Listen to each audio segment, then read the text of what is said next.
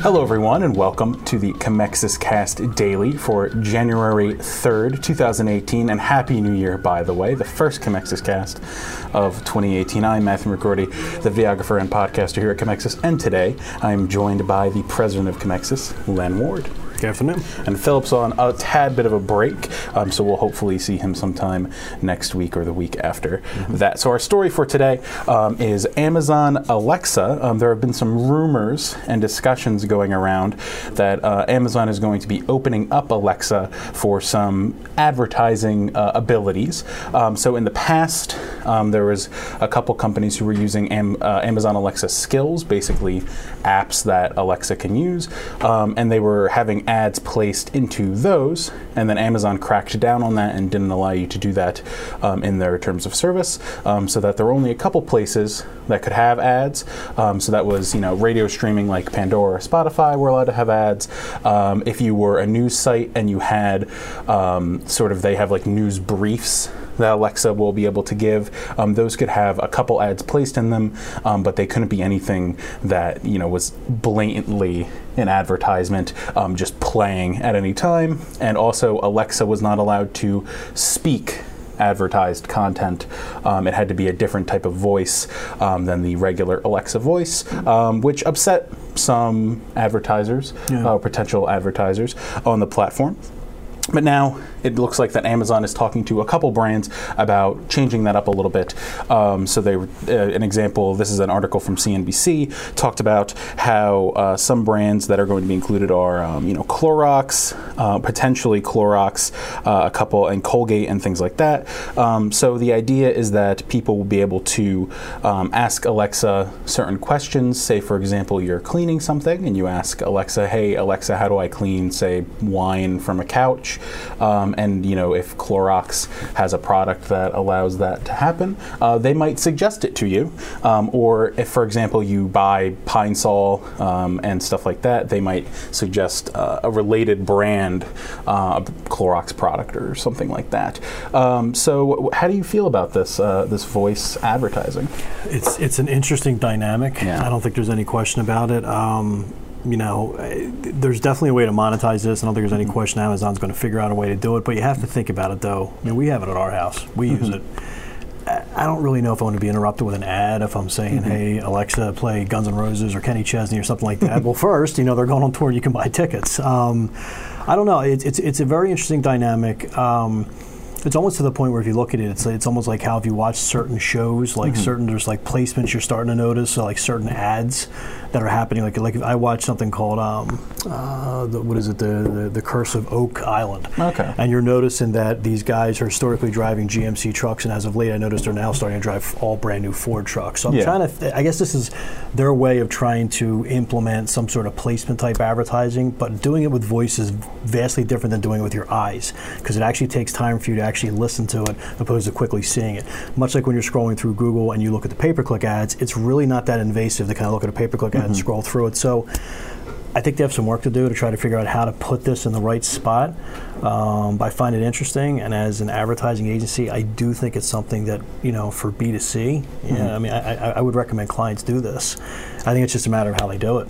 Yeah, uh, one of the things that uh, both this article and a couple other articles that I was looking into talked about how advertisers sort of want, really want to be able to be on this platform for when people do voice searches, um, specifically because you know if I do a Google search, I can you know look through and say you know I don't want to go on this website, this website, I'm not interested in this brand or something like that, um, and just kind of scroll through and, and, miss as many ads as I don't feel like clicking on. Um, but if you are the top of the voice search, um, according to these advertisers, um, you are statistically more likely to be purchased if you are the first thing that comes up mm-hmm. that Alexa suggests for you. Um, so that's one of the reasons that advertisers are really trying to jump on this platform because if they Amazon opens that up, you know, there's a lot of competition for that top spot. There's competition, but there's also another thing. Like if you let's just say you tie in Sonos and you don't have a paid Sonos subscription, so mm-hmm. these Amazon ads are now jumping in front of the Sonos subscription. So mm-hmm. if you if you now I pay for Sonos, so I don't really listen. To, I don't hear the ads. But if you don't pay for Pandora, you don't pay for Sonos, you have to hear these ads. Mm-hmm. And so Amazon immediately is going to be taking priority over these musical platforms to play what they feel is if you know the right ad for the, mm-hmm. the uh, person asking a question. That's going to be a bit of a problem for Pandora and Spotify. It's true. You know, so I think it, they ha- again, there's no question I'm a big believer in voice search. I don't think there's any questions where we're going with a lot of different stuff. I actually think a lot of interaction you're going to have is going to be away from a screen. I think you're mm-hmm. going to be interacting vocally with things. Um, however, th- there's something there. I'm just trying to figure out how they're going to do it. But I think this initial going to your what your shopping cart used to be. You know, mm-hmm. you know, you can order this product, or maybe even potentially Clorox is a good solution for that. I don't find it overly invasive. I think that's okay. Yeah, a, a good example of what they're kind of going to be going for. Uh, they have um, things that Alexa will already suggest to you, but mm-hmm. on a much smaller scale. So one example is that if you um, you know are looking to buy toothpaste um, and you don't give a specific brand of toothpaste, Alexa, for example, might suggest uh, in the example they give here uh, a brand like Colgate, mm-hmm. and obviously you would be able to steer Alexa to you know another brand if you want that brand, or you know pick up that brand right. um, if that's what you want.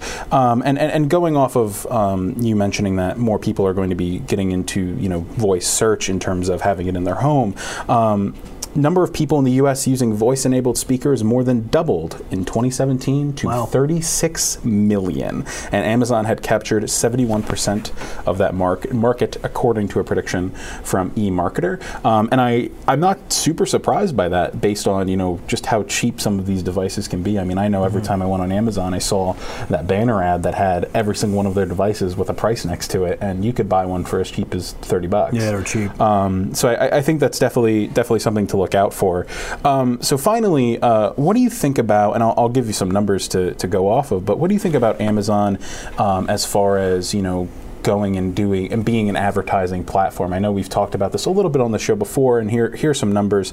Um, Amazon ad sales, which today mostly come from sponsored listings on the website, uh, will grow 42% in 2018 to 2.4 billion, which still puts the company way behind Google at 40.1 and Facebook at 21.6. But what are your feelings on Amazon as an ad platform? It's going to be a player in the B2C market. B2B, mm-hmm. we're not mm-hmm. really worried about B2B. Um, but from, well, I guess maybe a little bit, but from a B2C standpoint, it is absolutely going to be a player.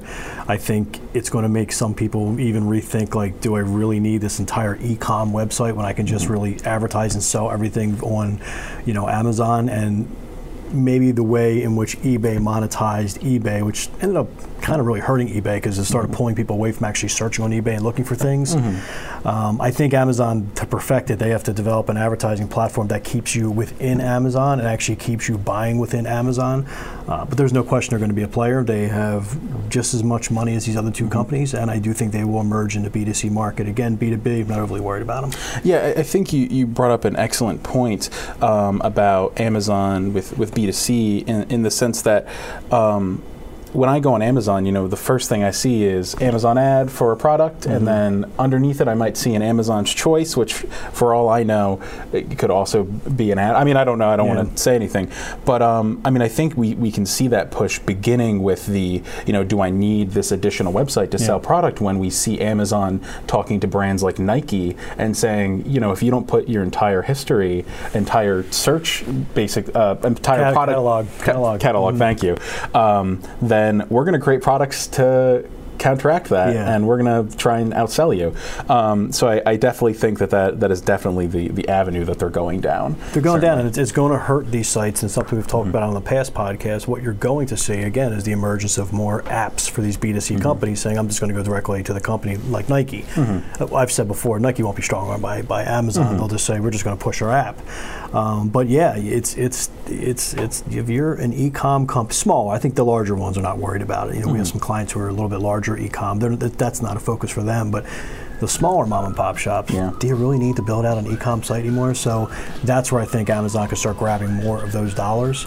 Uh, you know, from an advertising perspective, a marketing perspective. So, yeah.